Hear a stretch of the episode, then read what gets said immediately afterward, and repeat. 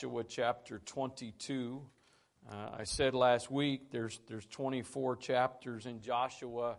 I believe the first 11 chapters of the book of Joshua is about the conquest of the promised land, conquering the promised land. And then all the rest of it is about possessing it, occupying it, functioning there, doing what God had called them to do. And so this is just a couple of chapters from the end of, of the entire book of Joshua. So, starting with verse number one, the, the scripture says Then Joshua called the Reubenites and the Gadites and the half tribe of Manasseh, and he said unto them, You have kept all that Moses, the servant of the Lord, commanded you, and have obeyed my voice in all that I commanded you.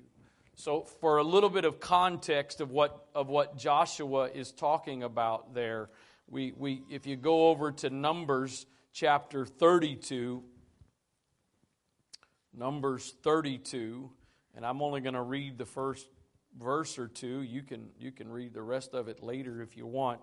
But in the beginning, uh, at the beginning of Numbers chapter 32, the scripture says this Now, the children of Reuben and the children of Gad had a very great multitude of cattle. And when they saw the land of Jazer and the land of Gilead, that behold, the place was a place for cattle, the children of Gad and the children of Reuben came and spoke unto Moses and to Eleazar the priest and unto the princes of the congregation, saying, and so what they do is they go on in this chapter and they begin to say to Moses, we, we, this, this land right here is great for us. We've got a lot of cattle, and this land is great for cattle. So we are asking that this land right here be our inheritance. But the issue was that, that they had not crossed into the promised land yet. So, so think, if you would, tonight that, that, this is the, that this is the Jordan River here, and, and, and that's north. they, they were coming from the east. They were journeying from the east.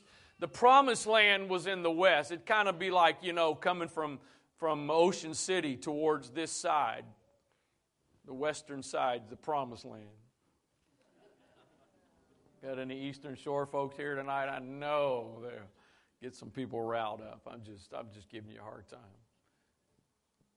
But they're, they're, they're coming to, and so there's the Jordan River that they've got to cross to get into the promised land.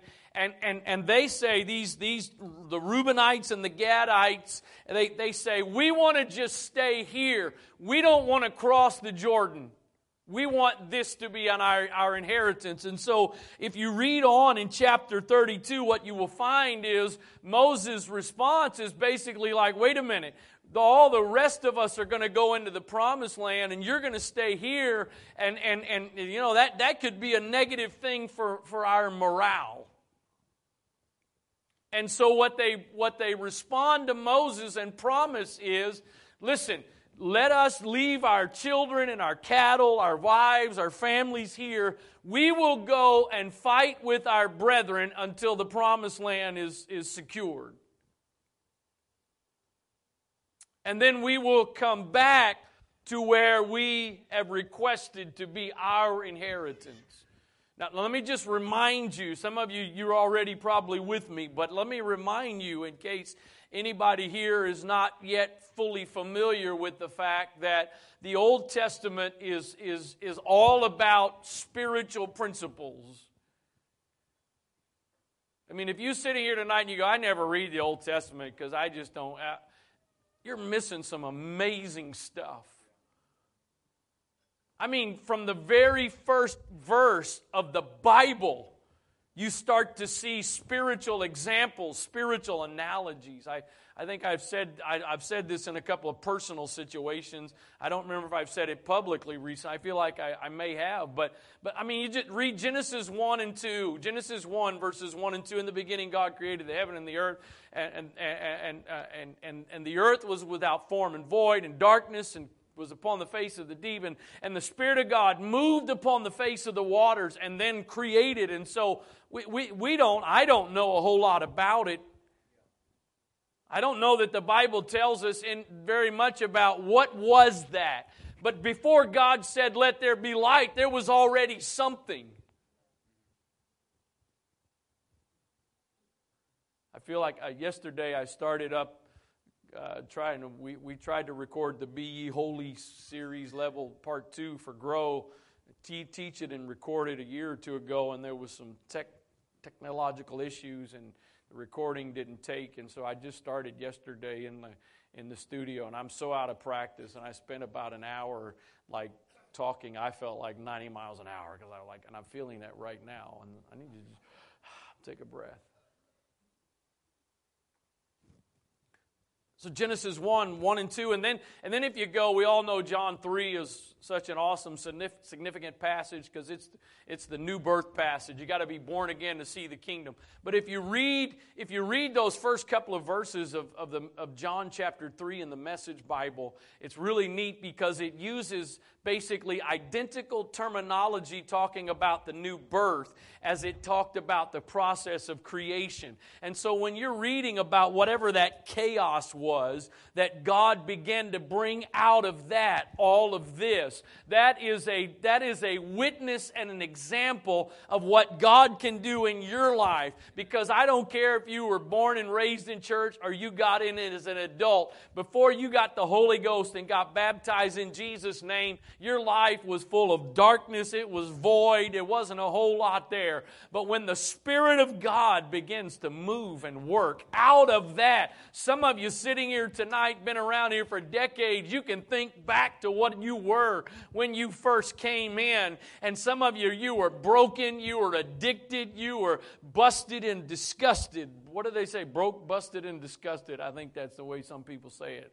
I was just going to act like I came up with it, but I didn't really come up with it. So, and look at where you are now. Look at what God's done through you now. The Spirit of God hovering, and, and so if, if, if, if all you've ever done is read some of the Old Testament, especially some of these stories in, in Genesis and through, through Joshua, if you're just like, you know, well, that's just historical facts, you're missing. You're missing some powerful, important stuff. So, so he, he, he, says they, they, they make this agreement. We, we, we, we'll go in, but we, we want to stay here. We, we, we, we don't want to go across. We're good with staying here. So, so that's the, the really quick context and again, you can read through chapter 32 in Numbers because most of that chapter is dealing with this, this interaction between Moses and the Reubenites and the Gadites and, and, and this agreement that, okay, fine, you can stay here as long as you agree. As long as you'll agree to go fight with your brethren, you, that's what you can do. So, so again, back to chapter 22 of Joshua, and we'll just start with verse number one again. Then Joshua called the Reubenites and the Gadites and the half tribe of Manasseh. And he said unto them, You have kept all that Moses, the servant of the Lord, commanded you, and you have, dele- and you have obeyed my voice in all that I commanded you. You have not left your brethren these many days unto this day, but have kept the charge of the commandment of the Lord. And now the Lord your God hath given rest unto your brethren as he promised them. Therefore now return ye and get you into, unto your tents and unto the land of your possession, which Moses, the servant of the Lord, gave you on the other side of Jordan.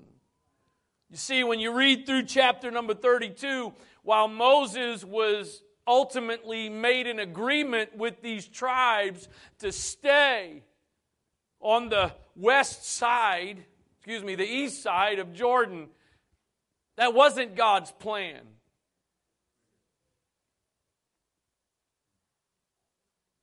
God's plan was for the nation of Israel, all tribes, to cross the Jordan and occupy the promised land. But two and a half tribes said, you know what, we, we're good right here. I mean, look at the land. It's, it's good for cattle, right? We don't even need to go into the promised land. The land right here is good for cattle. We're, we're content. Kind of sounds like what Lot did.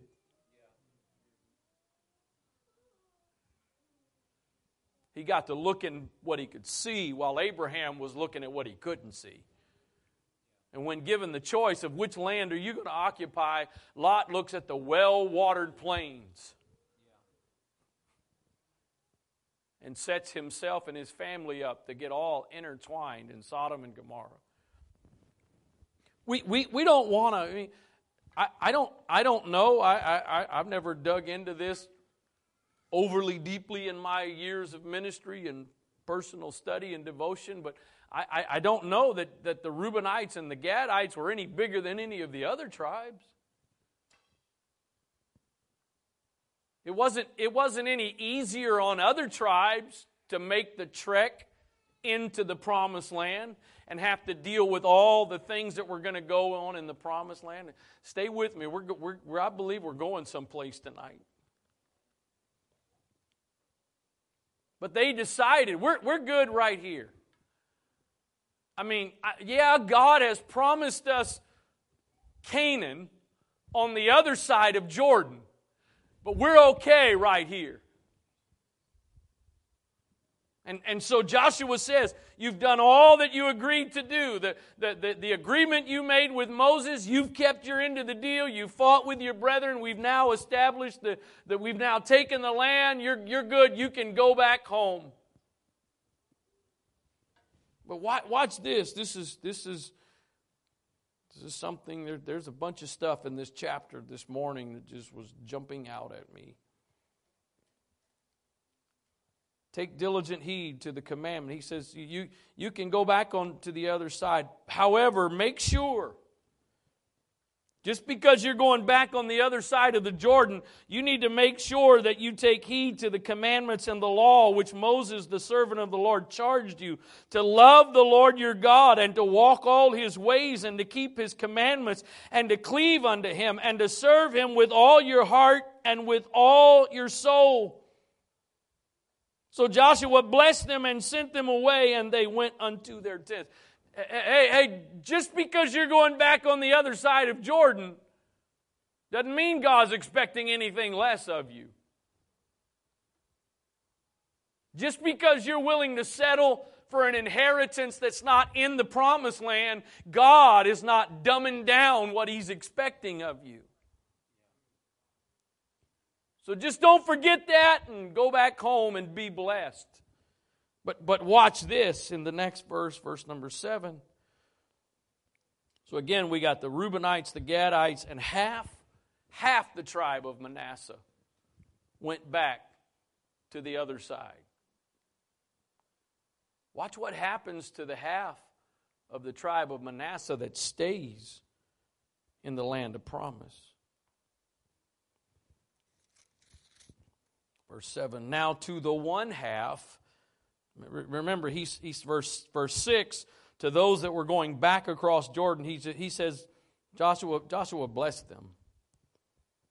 But now to the one half of the tribe of Manasseh, Moses had given possession in Bashan, but unto the other half gave Joshua among their brethren on this side Jordan, westward. And when Joshua sent them away, arise, and, and, and also unto their tents, then he blessed them.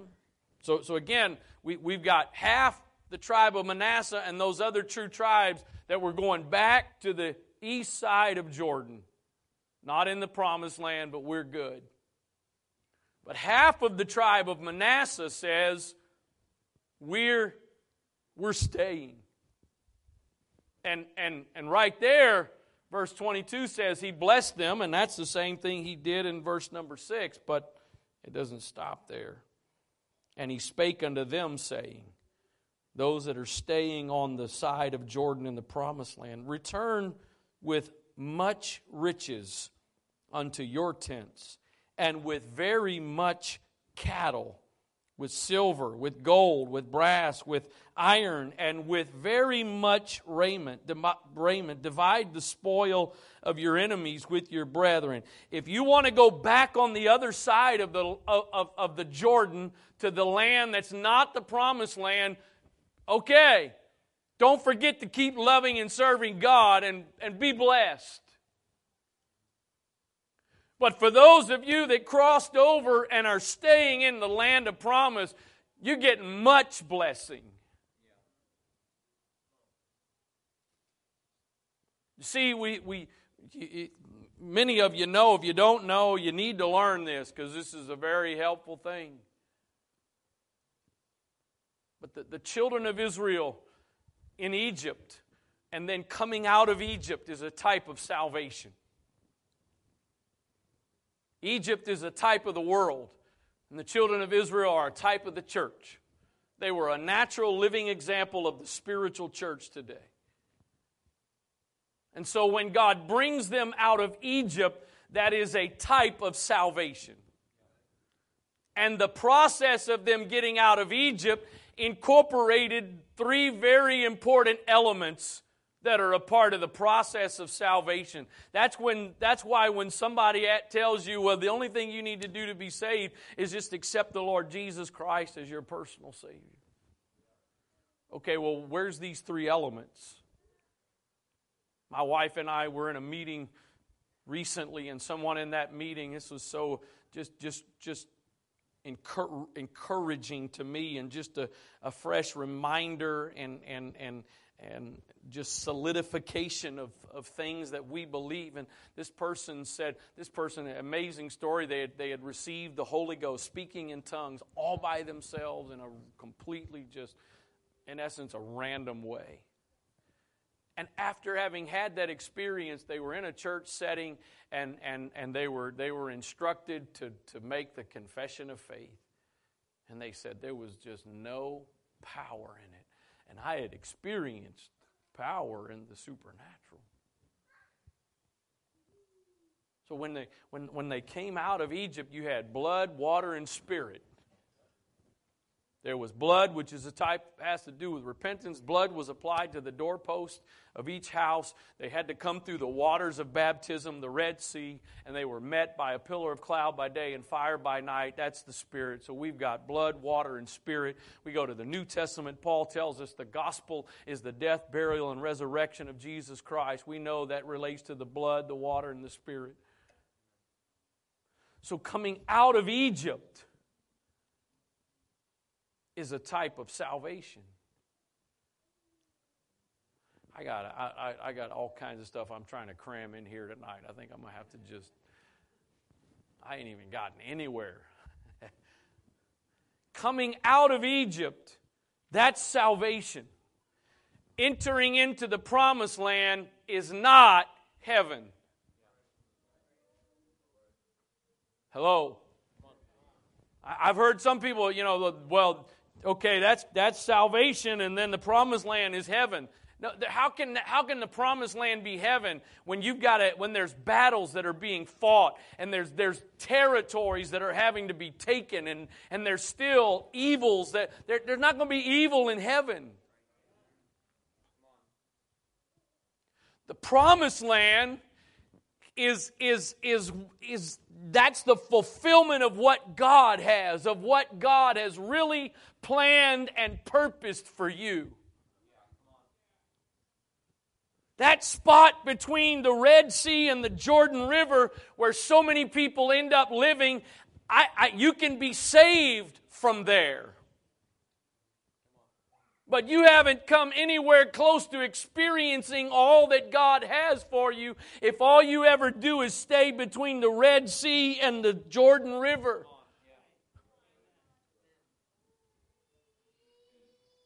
So they come out, and, and, and, remember, God brought them out of Egypt with the intention of taking them into the promised land.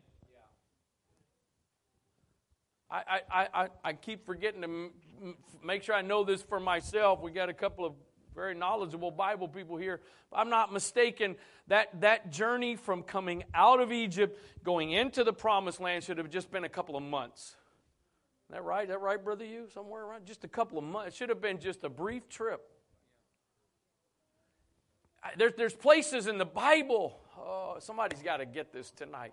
We're not detoxing just to empty us out so that we're empty. We're, we're, detoxing from all the voices and all the stuff because there is a promised land that God has for you as an individual. And I'm preaching to some people tonight. You have spent so much of your walk with God between the Red Sea and the Jordan. They come out of Egypt, as they come out of Egypt, as a part of the process and the intention of them going straight to the promised land, that's when God begins to give them the law. And God begins to give Moses instruction in the building of the tabernacle. Because the Bible says very plainly, He was giving them the law in, in the wilderness so that they would know how to live in the promised land.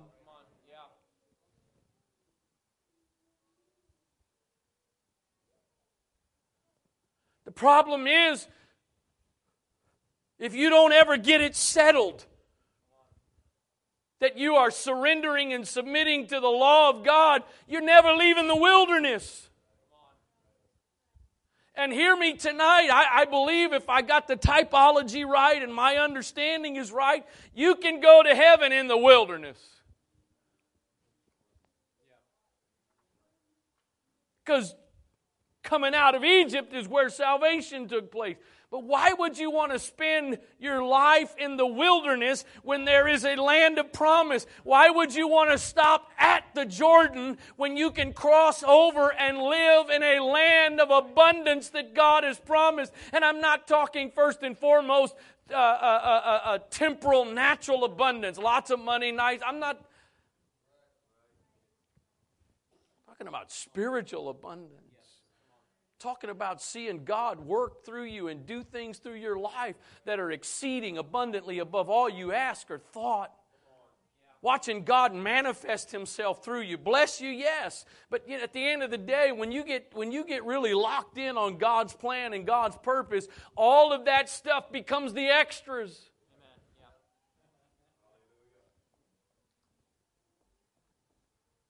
So the, the, the, the promised land there's still battles to be fought in the promised land. There's still conflict in the promised land. The, the, the, the, the thing is, there is a promise in the promised land. You're going to be victorious. I've, I've already given you. He told him, I've already given you the land, but you've got to go in and possess the land. That, that's fighting. That's taking, a, that's taking territory. That's, that's walking around Jericho. That's fighting battles. But if you'll do your part, I'm already giving you the victory.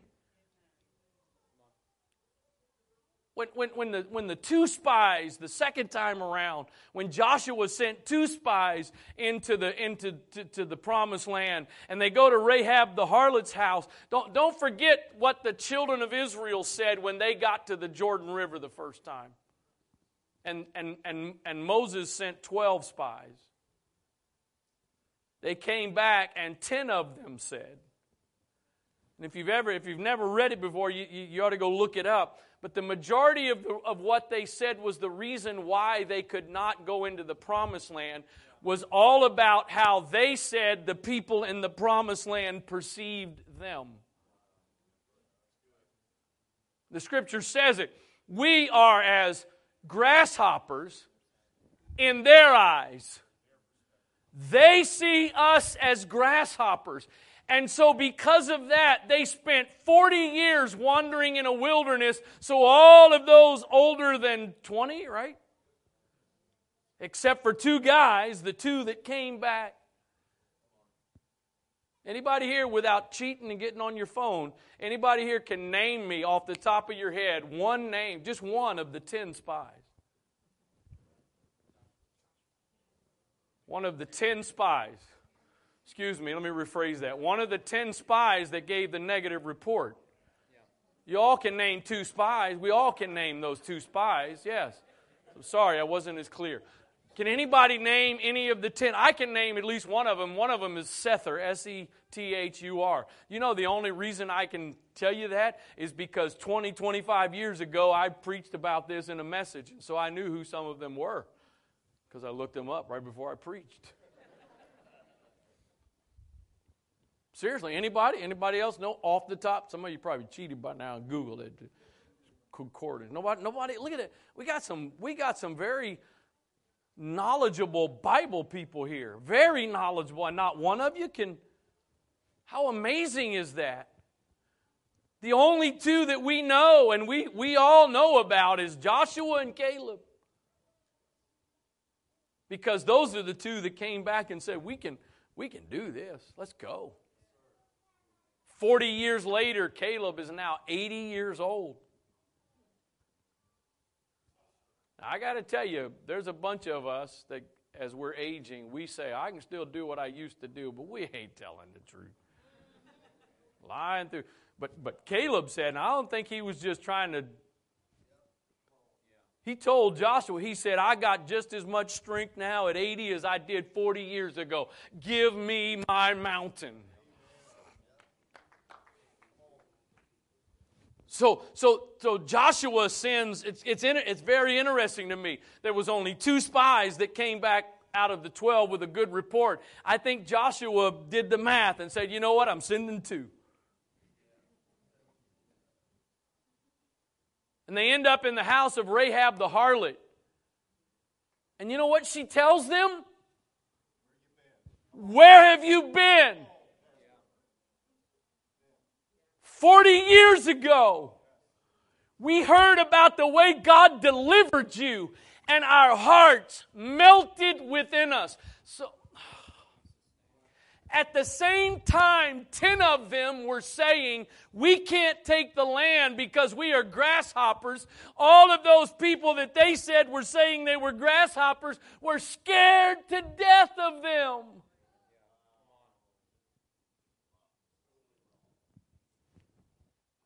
We can't go in. it wasn't that they wouldn't have to fight in the promised land. It wasn't there wasn't going to be challenges and obstacles, some big obstacles, but the promise was, I'm, I'm giving it to you. You're going to have to fight. And, and sometimes, you know what? You, I'm just going to use some bees to do it for you. That way you can't. I mean, how much can you brag when bees go in front of you and drive the enemy out?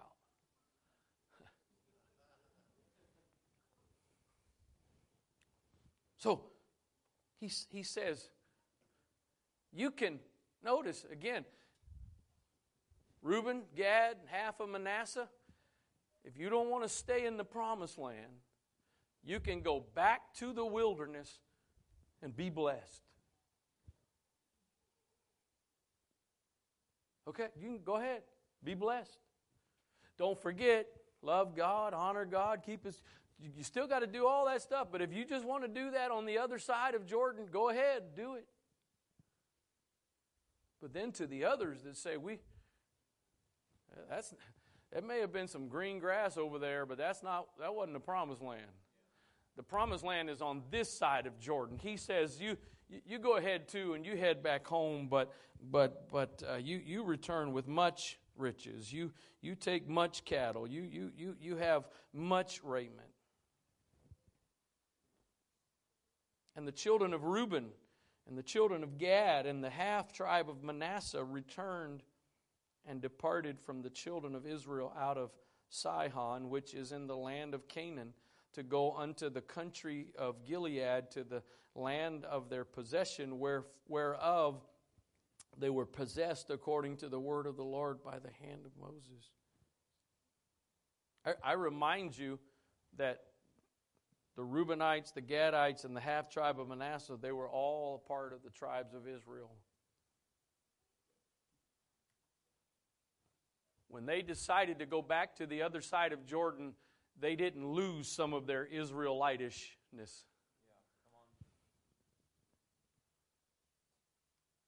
They were still. Uh, anybody got to, anybody pick up what I'm putting down here tonight? They were still just as much Israelites on the east side of Jordan yeah. as everybody was on the west side.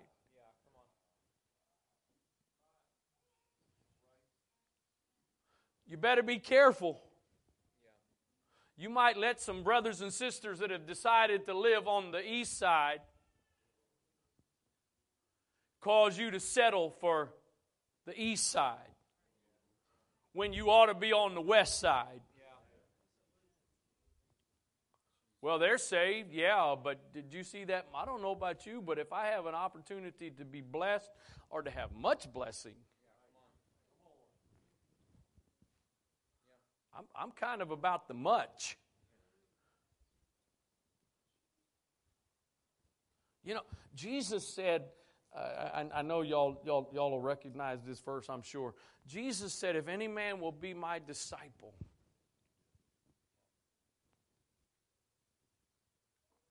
Let him tell me so that I can put together the best proposal for him that fits his wishes and desires.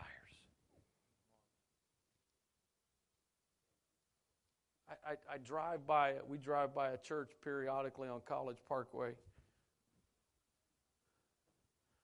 I might as well say the name because when I say they changed the time for Mass, you'll know who I'm talking about. They have summer Mass schedule and then they just changed it to fall or winter mass schedule. If I'm not mistaken, the whole point of summer mass schedule is everybody's a lot busier and there's a lot more going on in the summer. So we want to change our schedule of mass so that it fits your life better. Now we're going to switch it back because the winter's different, and so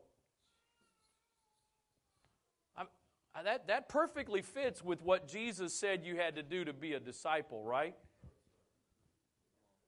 And we know that Jesus drawing followers is all about giving them what they want. Want to make sure that, that, that you know our schedule works with your kids and all their sports and all their hobbies and all your plans. And we definitely don't want to interfere with football on Sunday, so we definitely got to make sure we squeeze Mass.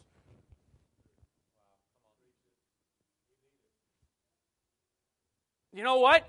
If you want to live in the wilderness, have at it. I'm, I'm so I, am getting so one of one of these days, y'all y'all better y'all better be careful. One of these days, I'm about to break out of my shell. I am so I am getting so sick and tired of living caring about what people think that I say or do or whatever. I'm 51 years old, and I still spend so much of my time worried about what people think. It's it's I've, I've been pecking at that shell. I'm about to get some light today. It, it used to be, I see some of you, as, as we would, old timers would say, some of you pillars here. Some of you folks that, that give us some of our stability. It used to be back in the day when you preached about faithfulness and going to church regularly and faithfully, it, you, you were only really worried about your friends in the world giving you a hard time. Your family that wasn't in church.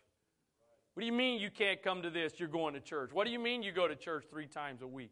That, that's when I was younger and I was a kid, that's, that's the only pressure we felt. Now I feel so much intimidation from apostolic people to challenge you that you ought to be faithful to the house of God. Well, this ain't the house of God. No, but it's where the house of God gets together.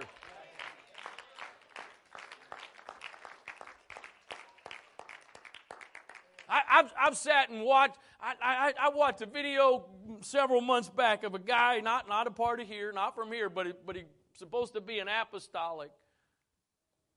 All about how, how, how uh, you know, basically abused those of us that have been in church for decades were because it was preached to us that you ought to, you need to be faithful to church.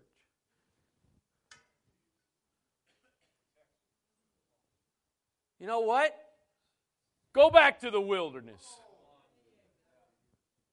Live where it's convenient.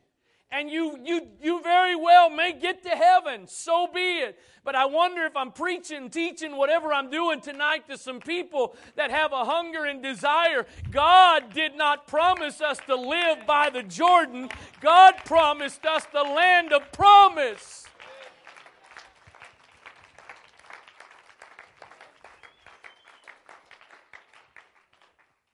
Go ahead, go back. Go find some place that fits in your schedule. Go find some place, and I, I, I'm, I, I don't know if you folks know it, and if you don't like it, come see me. I'll help you find one of the other ones. We are one of the very few churches in the Maryland, D.C. district, the United Pentecostal Church, Maryland, D.C. district. We are one of very few churches that still have church on Sunday night. In fact, off the top of my head, there's only one other one Actually, I don't even know another one off the top of my head now. And I, have talked to some of those pastors, and they've got very good reasons, and, and they're doing, and I, I I'm not. As long as you're doing what God has instructed you to do, as long as it's not trying to somehow please the people you're leading, well, I know everybody's got so much going on. So, I mean, to expect people to come to church Sunday morning and come back Sunday night is just a whole lot. Anybody remember Sunday night? Sunday night, brother, brother, brother Thomas talked about not being content to live in the place of provision. Anybody remember that? I got an email. I, I don't know if the, the person that sent the email is not here, so hopefully they're watching, and I'll make sure because if they don't, I'll have to respond. Otherwise, I'm responding right now. Because they emailed a day or two ago, and one of the things in the email was, "What? How do I? How, I, I, I don't want to just live in the land of provision. How do I live in the promised land? How, how do I live?" And, and when I got the email, I'm like, "That's a great question. Ask Brother Thomas. He preached the message." But I got the answer today. The way you live in the in the place of promise and not just live in provision is you got to get the law of the Lord established in your life. And you got to decide, Hear, O Israel, the Lord our God is one, and thou shalt love the Lord your God, not with a part of your soul, not with a part of your strength, with all your heart, your soul, your mind, and strength, and, and, and, and love your neighbor as yourself, and all those other things. You got to get that established because if you're going to live in the land of promise, you've got to get things that are supposed to happen in the wilderness done in the wilderness. He didn't give them the law when they got in the promised land, He gave it to them in the wilderness. The way that I live in the land of the place of promise and abundance and not just in the place of provision is, is I've got to stop living on the requirements of the wilderness. I got to Hebrews says that leaving the principles of the doctrine of Christ, that's not abandoning, neglecting, or forsaking. It means let's, let, let's get those things settled and let's go on to some other stuff. Let's go into some of the riches and experiences that are in the kingdom. But if you don't get that stuff in the wilderness, if you don't get the fundamentals now, you'll never go in the land of promise and live there. So you, okay, you guys, you kept your word. You know what I realized today? There's sometimes, I mean, you leaders need to hear this. There's sometimes God will send some people from the other side of Jordan to come help you for a brief period of time in the land of promise. Help you get some places. Help your ministry grow. And I'm not talking about your ministry, I'm talking about a, a collective ministry. But you got to be ready that there's some of them that are Reubenites or Gadites or from the half tribe of Manasseh. And when they get done helping you, they don't want to stay. I didn't sign up for this side of Jordan. I signed up for the other. Go ahead back. You just just just make sure make sure you, you keep the commandments of the Lord. Make sure you now, watch this. And when they came unto the borders of Jordan, that are in the land of Canaan, the children of Reuben and Gad and the children of Gad and the half tribe of Manasseh, they built there an altar by Jordan, a great altar to see to. So, so again, they're, they're in the promised land. And before, watch this, before they go back across the Jordan to the other side, by the, by the, the banks of the Jordan, they build this great altar to see to. But, but wait a minute. You built the altar on the west side. You're going back to the east side.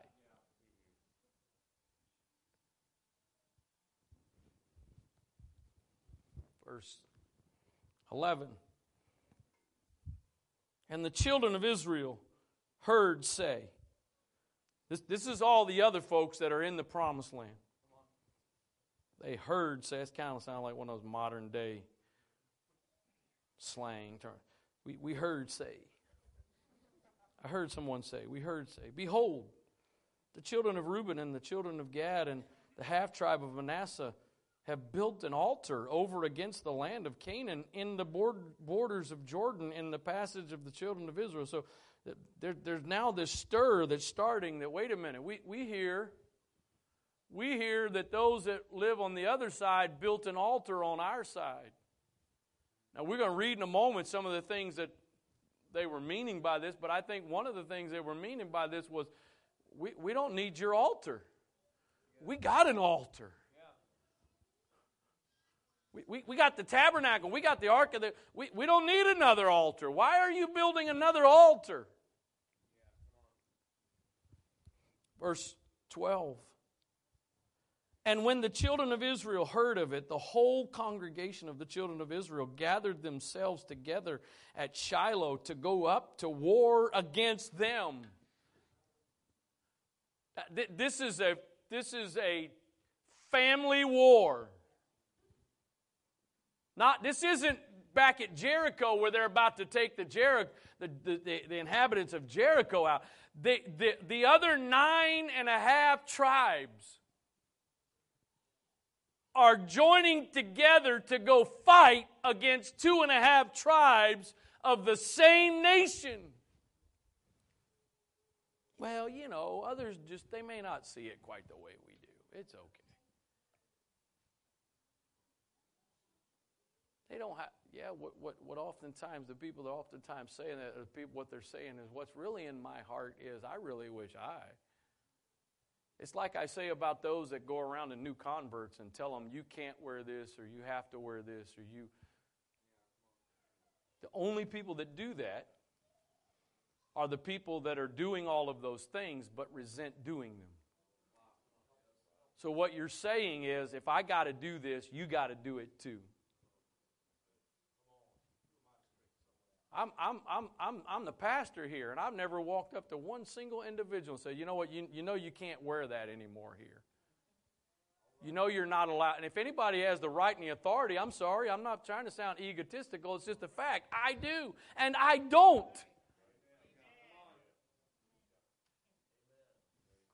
And some wonderful saints sometimes think it's their job to straighten people out. I'm gonna say, I keep, I'm gonna say it, and I'm gonna keep saying it until Jesus comes. Show me the person that does that, and I will absolutely guarantee you, I'll show you the person that's doing those things. They're, I don't, I mean, they're doing the things they're supposed to do, but in their heart, they hate doing it.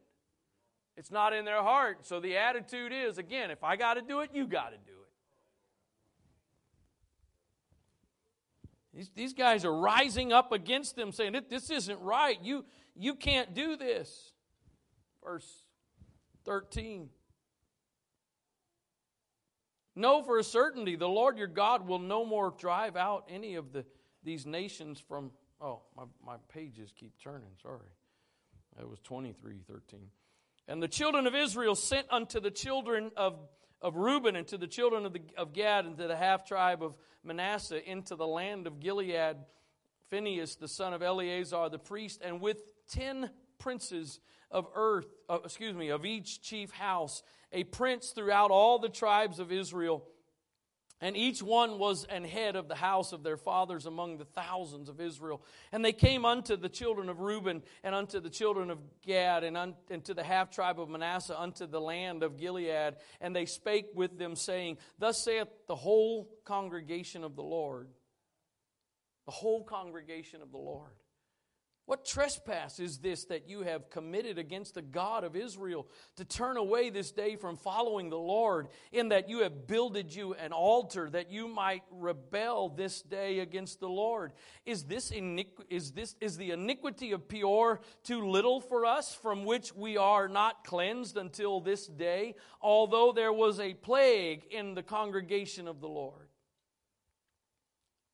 But that you must turn away this day from following the Lord, and it will be saying, You rebel today against the Lord, that tomorrow he will.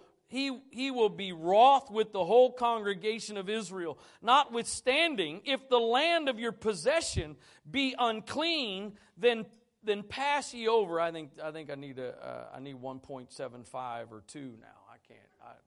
I'm having trouble reading these little, these little words.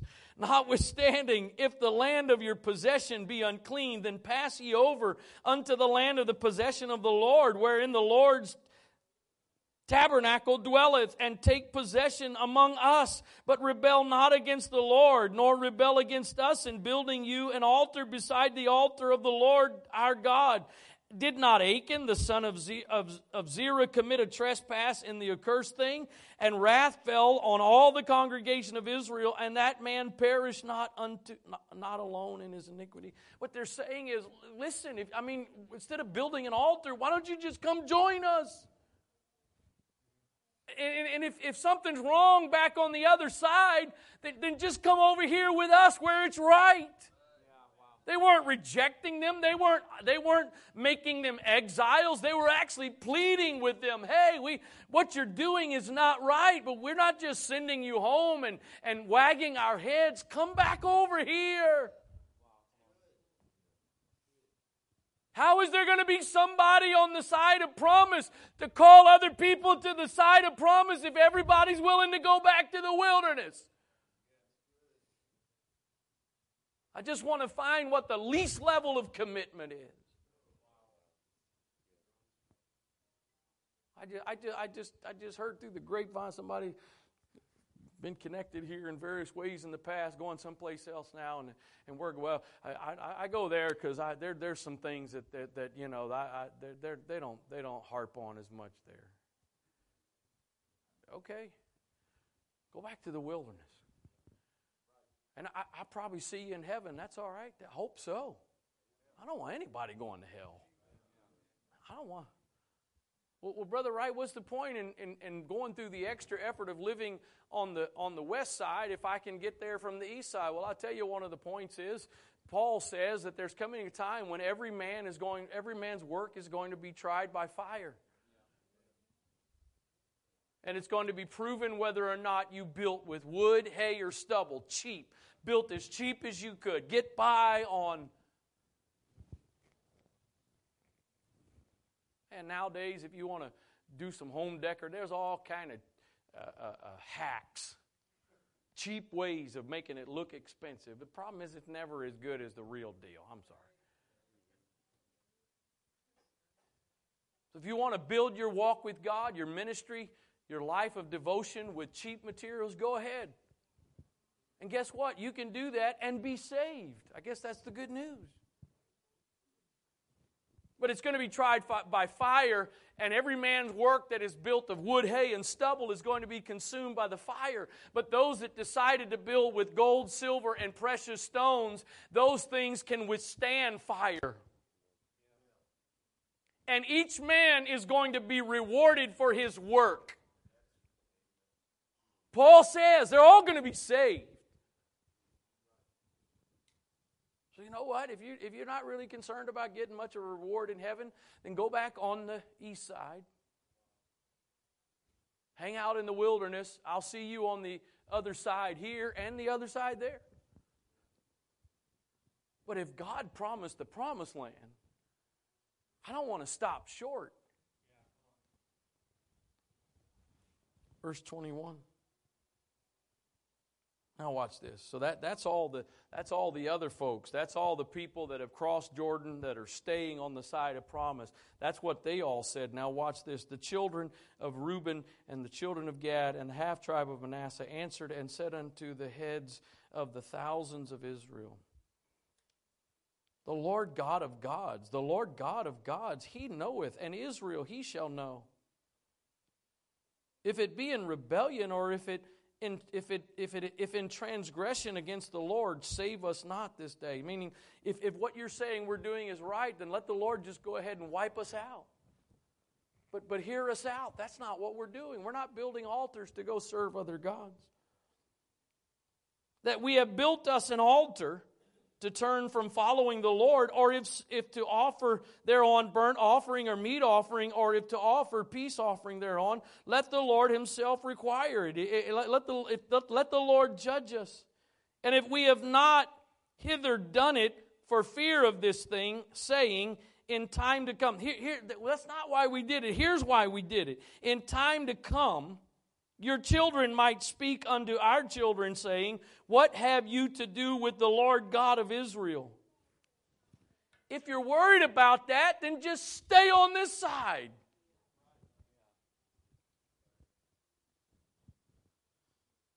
I try I didn't say it at the beginning because I didn't want to speak negative into the atmosphere, but but but but once again, this is one of those things that man, churning all day long, and I get here tonight with the expectancy, and it ain't going the way I expected.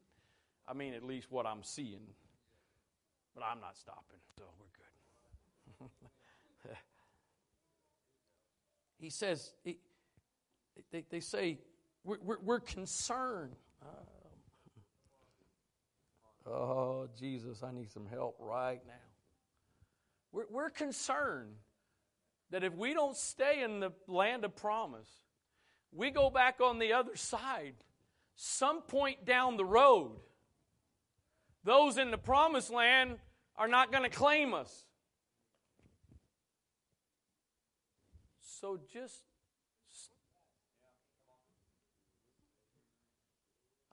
I, have been seeing some stuff the past couple years, just Sister Gross. I'm like, I, I, you, you, you're not on my side of Jordan.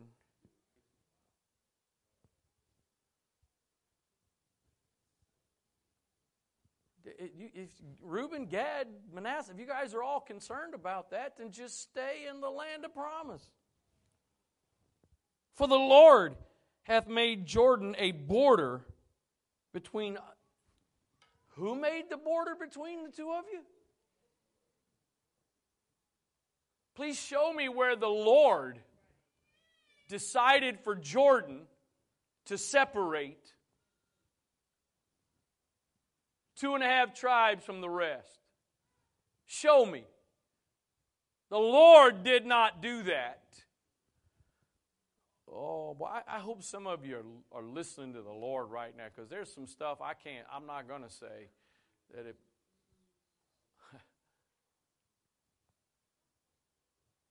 so, I need some water. Whew.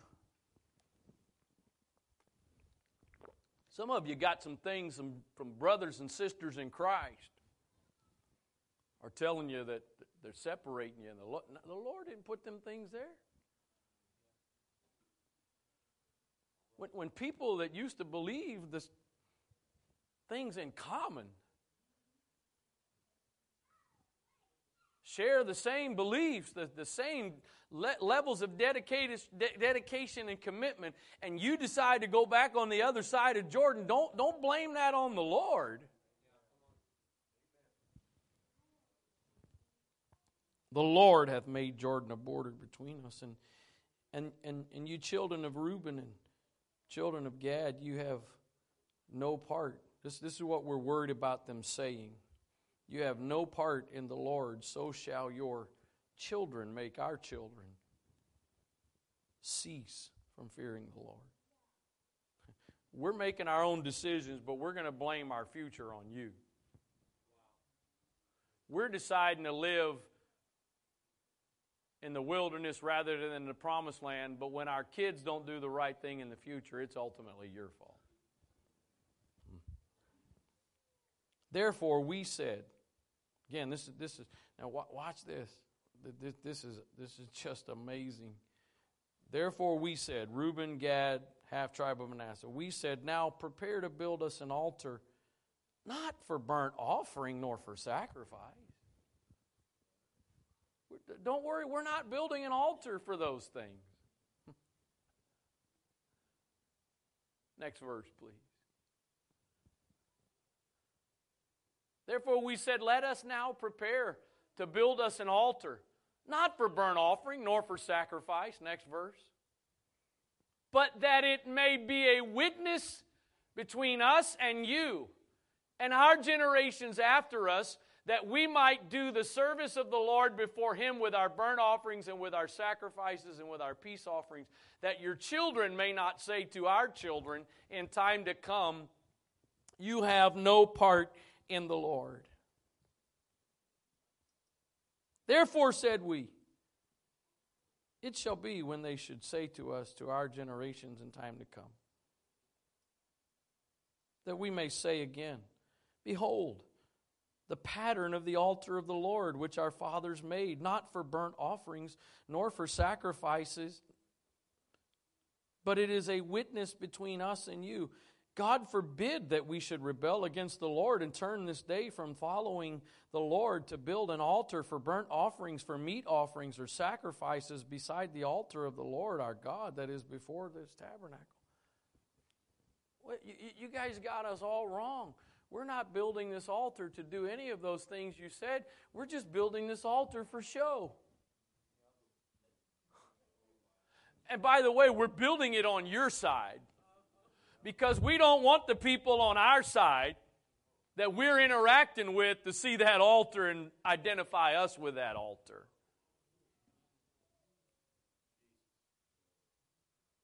We, we, we're going to put it on the other side of Jordan so we can see it.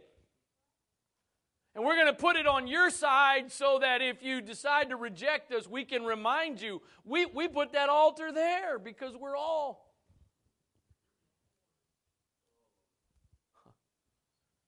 Uh, we, we, we're, not doing, we're not doing that to, sa- we're not going to sacrifice anything. Then what's the point of an altar? The altar was never about being a place of show. It was never about just being a symbol. An altar's no good if something's not being sacrificed on the altar. An altar's not worth it if it's not being used. So why build something on this side that's not going to get used just so you can say, hey, we, we're, we're apart. If you're apart, then you come with us and go to the real altar.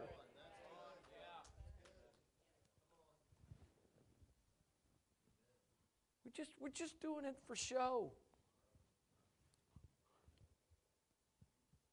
And this is this is this the, the, the remainder of this chapter. I got to tell it just it puzzles me. And when Phinehas, the priest and the princes of the congregation and heads of the thousands of Israel which were with him heard the words that the children of Reuben and the children of Gad and the children of Manasseh spake, it pleased them. Th- th- these are the people that were at first bothered by all this. Now it pleased them. And Phineas and Ferb, the son of Eleazar, and Phinehas, the son of Eleazar, just seeing if y'all are listening. Phinehas, the son of Eleazar, the priest, said unto the children of Reuben and to the children of Gad and to the children of Manasseh, This day we, perce- we perceive, we perceive, we perceive that the Lord is, is among us. Because you've not committed this trespass against the Lord, now you have delivered the children of Israel out of the hand of the Lord. And Phinehas, the son of Eleazar, the priest, and the princes returned from the children of Reuben and from the children of Gad out of the land of Gilead unto the land of Canaan to the children of Israel and brought them word again. And the thing pleased the children of Israel. And the children of Israel blessed God and did not intend to go up against them in battle and destroy the land wherein the children of Reuben and Gad dwelt. And the children of Reuben and Gad and, and the children of Reuben and the children of Gad called the altar Ed, for it shall be a witness between us that the Lord is God. I, I don't recall in chapter 32 of Numbers, I don't recall when this conversation was going on between Moses and the tribes of Reuben and Gad. I don't recall where Moses consulted the Lord.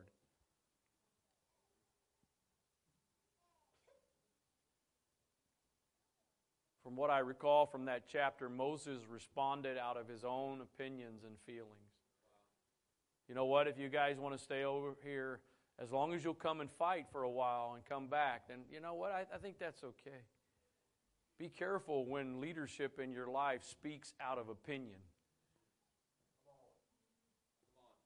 When leadership in your life speaks out of the desire to try to please you and not cross you. Be careful when leadership in your life only ever wants to say what makes you happy and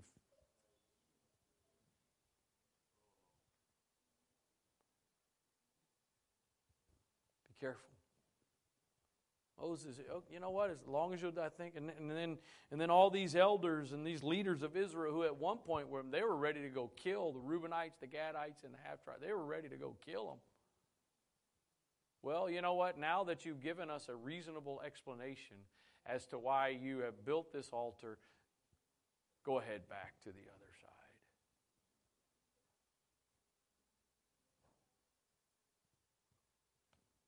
Which, which side?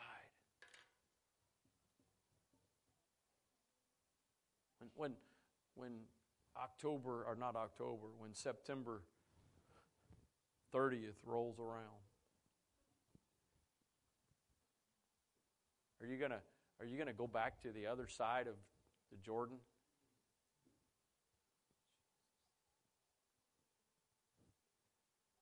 You know what? You'd, you'd be better off. Oh boy, you'd be better off. Those of you that are trying to participate in the media detox, the media fast, the district is on, you'd be better off getting off it right now and continuing the rest of the month for it to be a badge of honor and then go back to everything you were doing.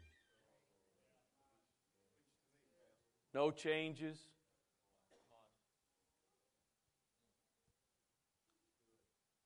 I'll try to be very couth here with this, but natural and spiritual are often parallels. One of the worst things you can do at the end of a fast, if you've been fasting for a significant period of time, not eating, one of the worst things you can do is go get a big meal and eat all the things you've been missing that whole fast. Because you're going to see fast. Sorry, I just can't help it. I'm a guy, and that's just what some of us guys do. Just, I'm sorry, ladies. And to all you dignified guys, I'm sorry. I learned years ago you fast seven plus days, is three or four days or more, nothing but liquids.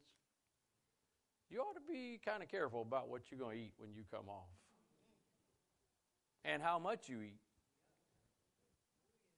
Some of you, if you're not careful, you're going you're to go on, you're going to binge. what all did I miss in the last 20 plus days on Instagram? What all did I miss the last 20 plus days on Facebook? I got the answer for you. You know what you missed? Nothing. Nothing. You didn't miss anything.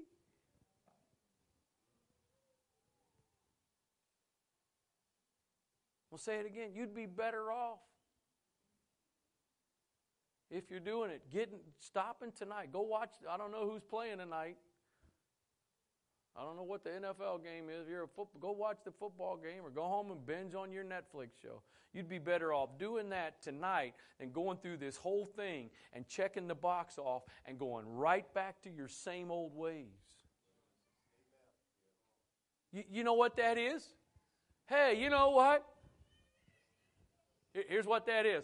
Hey, you know what? We'll come over to the other side of Jordan with you guys for 20 something days.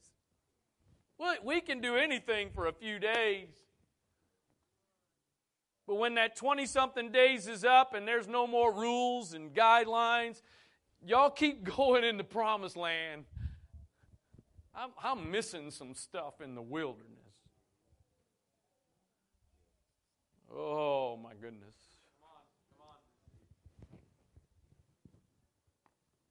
Maybe if I'll start thinking whatever I feel and for the service is just terrible, it's not any good, and uh, that man will just go. I know we're listening. We're listening. I know you're listening. I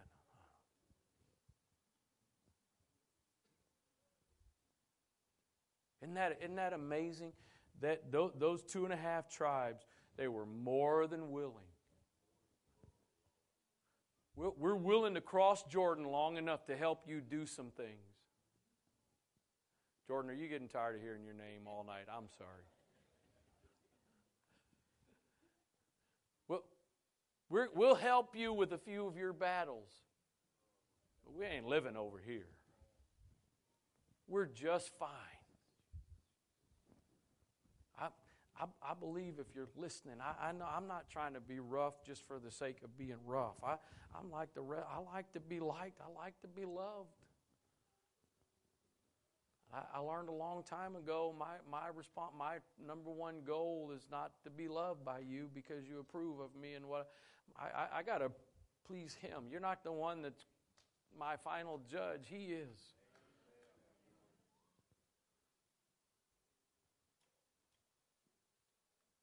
Are, there, there's some, there's some. I'm, I'm, I'm, I'm preaching or whatever it is. I, I, think the Holy Ghost is talking to some people tonight. You, you, you, you, you, you have crossed, but right now you're, you're a part of the two and a half tribes that are planning to go back. Why don't you be a part of the half tribe of Manasseh that says, you know what? This, this is what God called us to. This is the land, God, not that over. That's not what God promised us. This over here is what God promised us. And, and, and this over here is what Abraham left home for. Abraham didn't leave home to live by the Jordan. Abraham left home because he had a promise that his people would cross over Jordan and live in a land of promise. You want to know what one of the indicators of which side of the Jordan you're living on? If your question is, well, what do I have to do, Pastor? You're on the east side.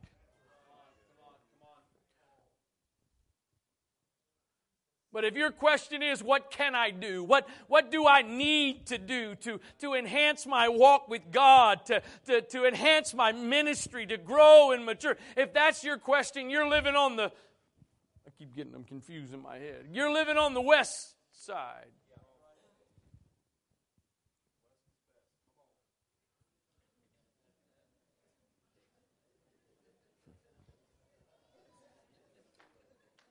The problem is those that are called to live in the promised land. If you get to listening to those that are content in the wilderness, how it boggles my mind. It, I, I, I'm planning to pray. I, plan, I really am. Uh, somebody said last, last, week, Sister Lanice said last week was kind of felt like pause. The prayer it's, it's pause tonight, just a little bit of the opposite way. I'm teaching for two hours, you know, putting my bishop on tonight.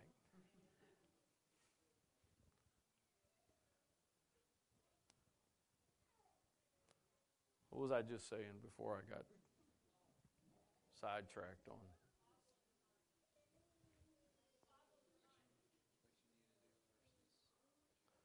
Yeah, what you need to do versus what you have to do. I think I was, what I was saying after that? I was saying something.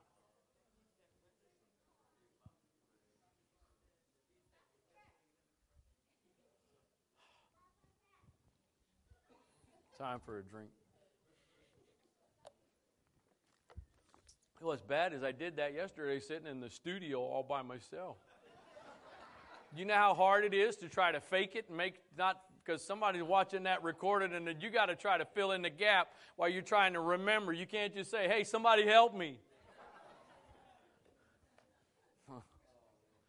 Hallelujah.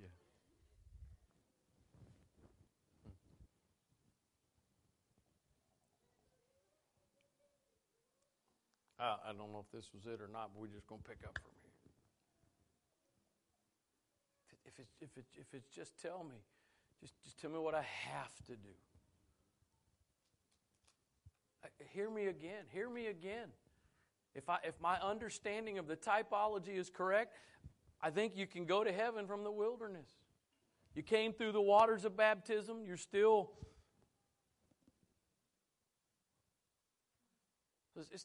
I'm, not here tonight preaching about heaven or hell, but I'm, I'm here tonight talking about are, are, you, are you living in, are you moving into the fulfillment of what God has for you, what God has called you to, plan for you? Are you you just willing to settle?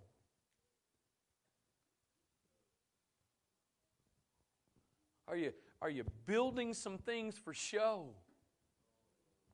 I mean, I, I, I still want to be ident- I don't want anybody to, you know, I, I don't want to lose my connection, but but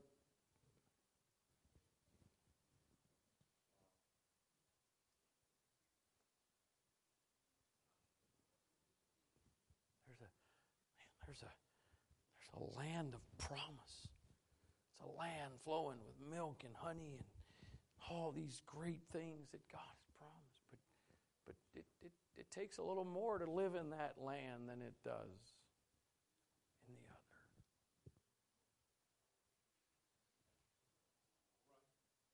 That's not, that's not what you were called. That's not what, that's not what you were brought out of dark. I know what I was, see, that's always how, why can't we just remember and then I don't have to embarrass myself? I, I don't understand how the children of Israel go from hundreds of years of bondage in Egypt, and the last portion of that time being absolutely miserable. I mean, Moses shows up, let these people go, and, and, and they, make, they make their work even worse. They make their job harder. And, and God brings them out of that and they're on their they're still if i'm not mistaken when this happened they were actually they, it wasn't time to just start wandering. They were still in the process of going from to going to. And they start you know what? We, we're getting tired of manna every day. We're getting tired of eating the same thing every day. We, um, at least in Egypt, we had leeks and garlic. Yeah, all that stuff that made your breath stink. We, how in the world do you go in that short amount of time to longing to go back to bondage?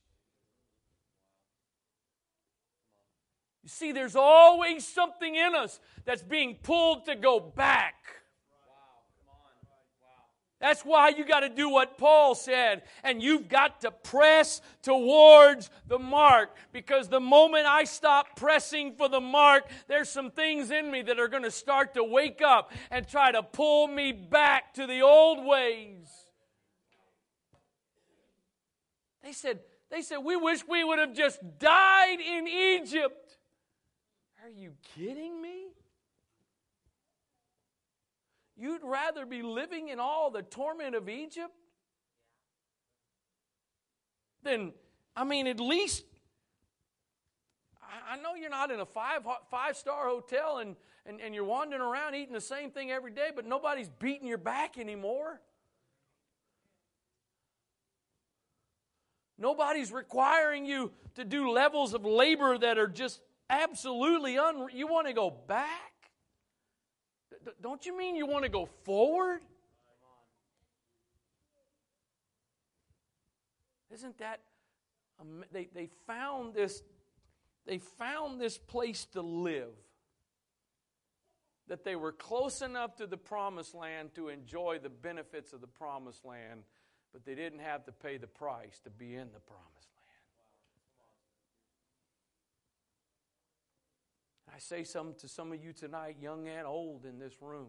You better be careful who your friends are. And again, their appeal, even though they all were up in arms ready to go kill him, their appeal was come back.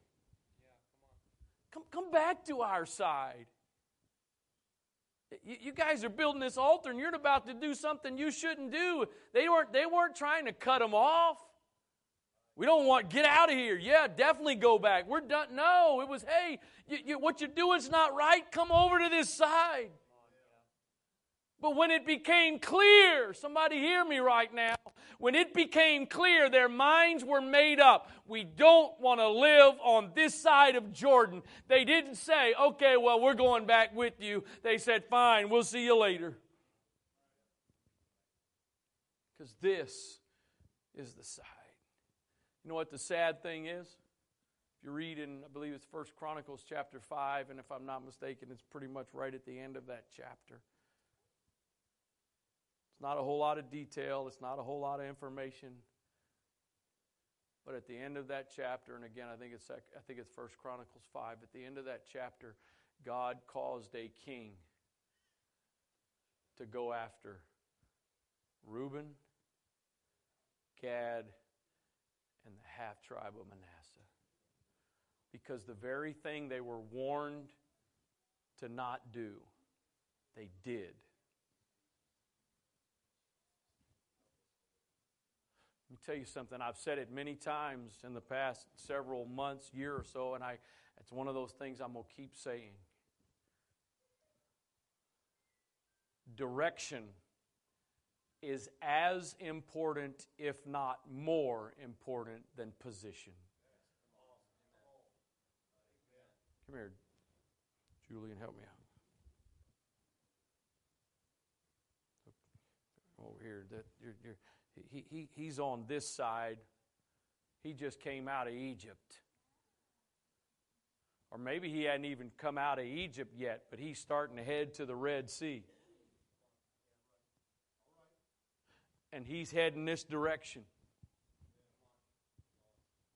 Come here, Brother Jonathan. I'm pretty confident this isn't you, so I'll use you. He's over in the promised land. But he's looking back. See what we do? Ah, uh, uh, yeah, he look at uh, he's in the wilderness. I'm in the promised land. Yeah, but which direction are you heading? Come on. Because you may be in the promised land, but you got your eye back on Egypt. And he's coming out of Egypt. But he's got his eye on the promised land. You may be in the promised land, and he may be in the wilderness, but it's the direction. That's why I thank you guys. I've, I've said it more so privately than I have publicly, but in the last three to four months, actually, I think I started back in February, so whatever that is, six or seven months since I started participating in, in, in, this pastor's prayer on Wednesday morning. One of the primary things out of that out of that six or seven month thing that God has been absolutely working my motor over is I don't have a right to jump to conclusions about anybody. God knows the heart. I don't, and you don't.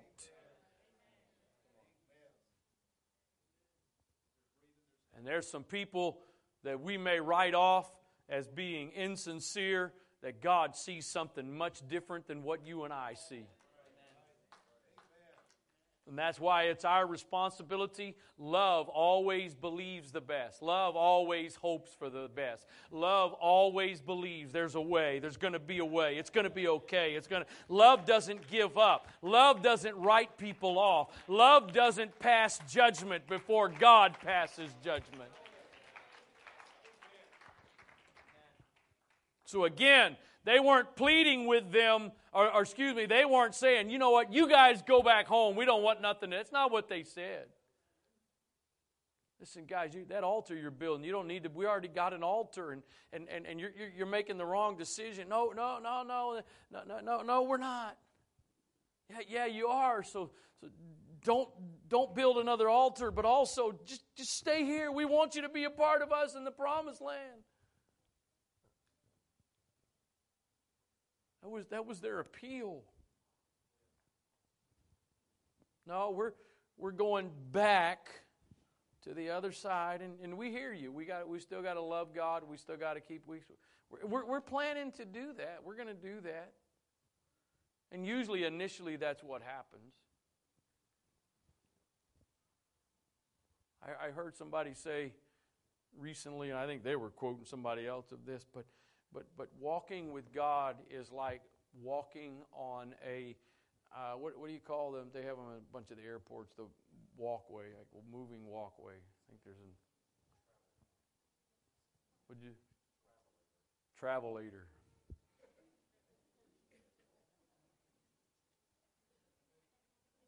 Your walk, hear me now. I'm, I'm, I'm, I'm trying to wrap up so we can pray for a few moments. You might as well pray. You can't go watch anything, so. I'm going to tell y'all, I've said it privately. I'll acknowledge I don't think I've acknowledged it publicly. Tuesday through Friday night, I was doing great with the detox. I'm all right. I don't need no Instagram. I don't need no Facebook. I don't, I'm all right. Friday afternoon, I had a few moments to spare, and college football was on. I started struggling. Can't go watch no NFL tonight, brother. David, might as well, I mean, you know, might as well pray. Can't go watch football. And that sounds really great, doesn't it? I didn't, definitely didn't mean it that way.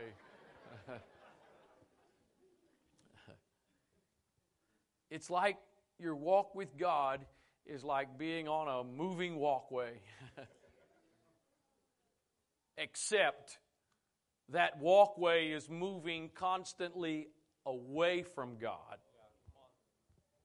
Not on a moving walkway where you just stand there and it's just moving you right up to Jesus. No. No. Come on, be honest. Even some of you grown adults have gotten on those walkways or an escalator Make sure ain't nobody looking. I'm going to go to the opposite direction for a moment because. And so the moment you decide to stop, you don't stop.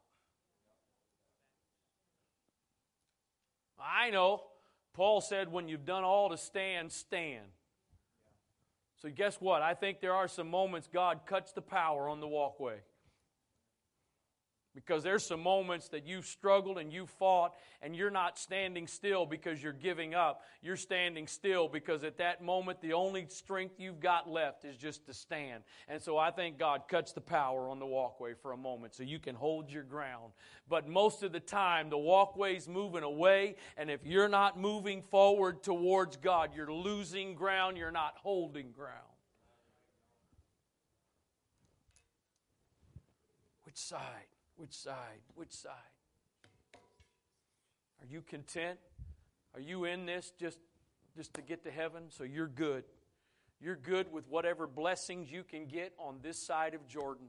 You're good with whatever God's got for you on this side of Jordan. But is there something inside of some folks here tonight that says, God didn't call me out of Egypt to live by Jordan in the wilderness? God brought me out of Egypt to take me through the Jordan River and into the promised land. And I'm not going back. I'm not, I'm not letting anything draw me back to the other side. I'm going to live in the land of, I don't care if if there's walled cities. I don't care if there's battles we have to fight. I don't care if there are some defeats still sometimes in the land of promise.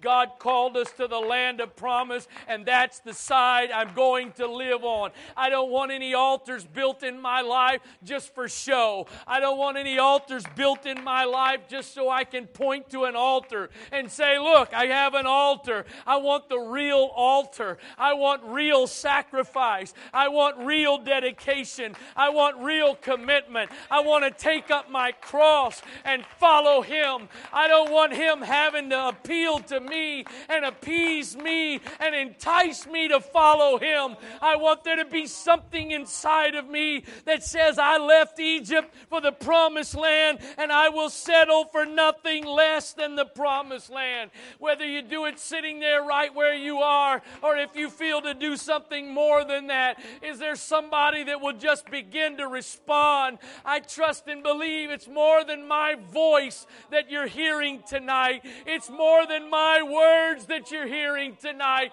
But I believe there is a tug, there is a pull in the spirit in this place tonight. Can, can you make up your mind? I don't want to live by Jordan in the wilderness. I was called to live I was called to live in the land of promise. I wasn't called to settle. I was called. Is there any anybody here tonight that you've got a Caleb mentality? Your mentality is not a Reubenite or a Gadite or a half tribe of Manasseh, but you've got a mentality that says, I want my mountain. I've got a mountain in the promised land and I want my mountain. I've got some things God promised to give me in the promised land and I won't settle for anything less. There's nothing worth sacrificing it for. There's there's no level of convenience. There's no level of ease. There's nothing I've got to give up that is too great of a price to be able to live in the land of promise. Come on, I keep saying it. What we're doing, and as a church, why we're doing it this month, it's not just to empty out. It's not just to empty out. It can't be just an emptying out. If all you do is just empty out, what you've emptied yourself out of is going to look for some partners in crime and coming back to reoccupy what it was vacated from. We're not here to just leave Egypt, we're here to go into the land of promise.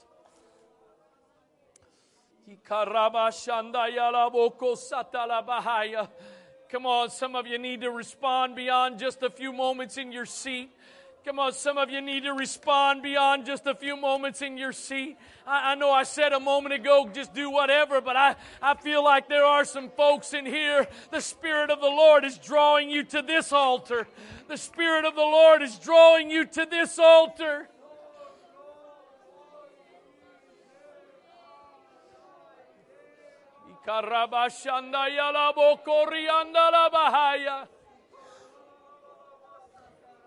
I don't want to live in the wilderness, God. I'm not content to just have the blessings that are in the wilderness. Lord, you might be willing to give me some blessings in the wilderness, but I, I didn't come out of Egypt just to get wilderness blessings. I didn't leave Egypt, God, just to get the blessings that are available in the wilderness. I left Egypt for much blessing.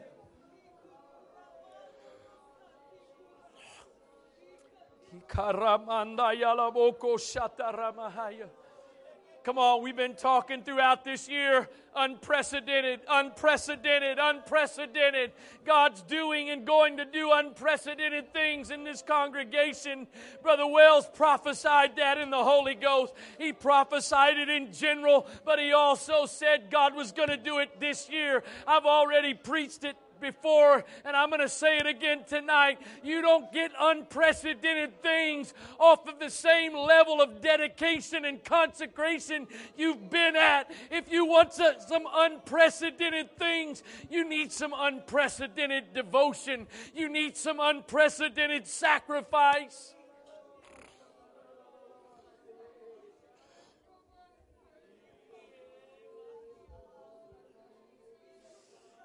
Karamanda yalaboko.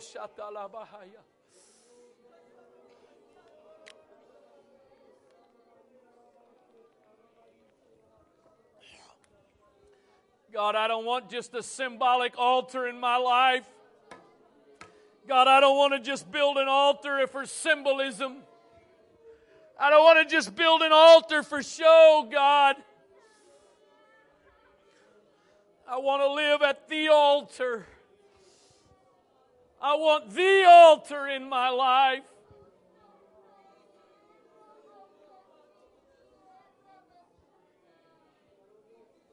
I don't want to settle for altars that are built for show when I've got access to the altar. When I have access to get to the altar, I don't want just symbolic altars.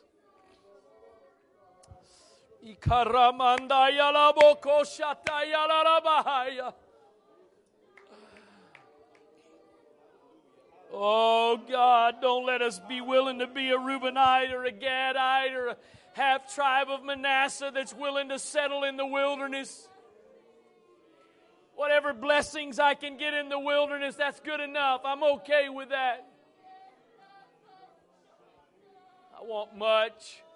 I want much. I want much. I want all that you have, God. I don't want to live on the provisions of the wilderness.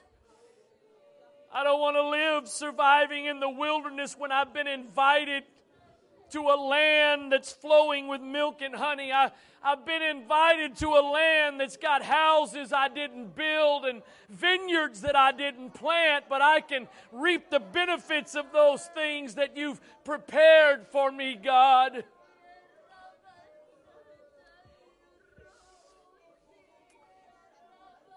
Oh God, I don't, don't let there be an attitude of Phariseeism or judgmentalism that settles in on us. Don't let that happen to us. Don't let us become Pharisees, God. But I pray at the same time, don't let us be pulled and drawn by those that are willing to just settle for a wilderness, God.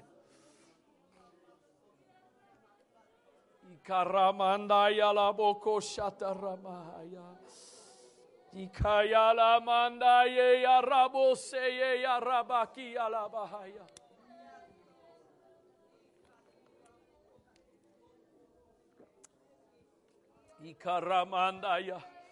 Come on, young people. Come on, young adults. Don't be willing to settle in a wilderness.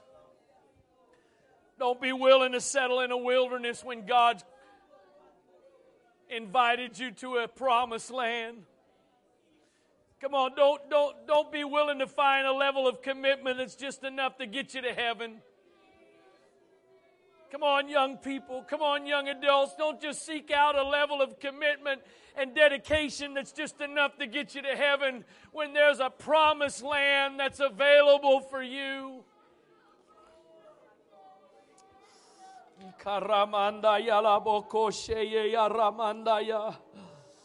Ilamando robo seye yalalabaki ando robo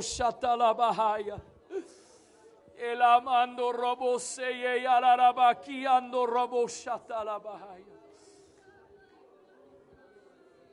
Oh God, we want to, as Paul said, we want to apprehend that for which we were apprehended. We want to reach for what we were drawn from this world to enter into, the things you've called us to. Not settling, not becoming content.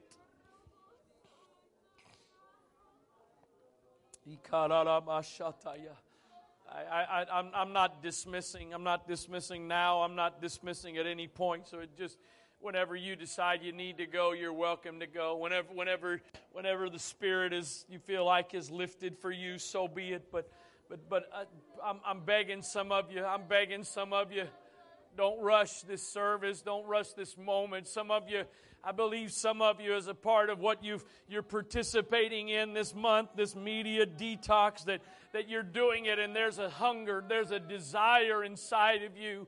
There's something inside of you that's hungry, desperate for more. You're not doing it just because that's what's expected. You're, you're not just crossing over into the promised land for a few days. There, there's something you're hungry for,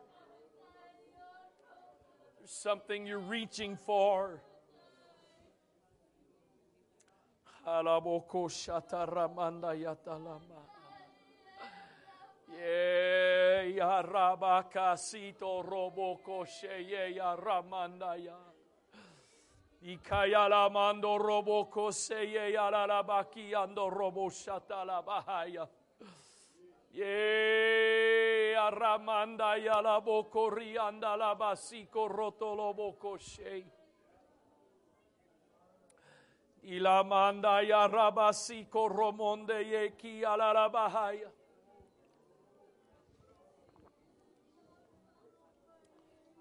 Y alaboko rianda la baca rianda la bahaya.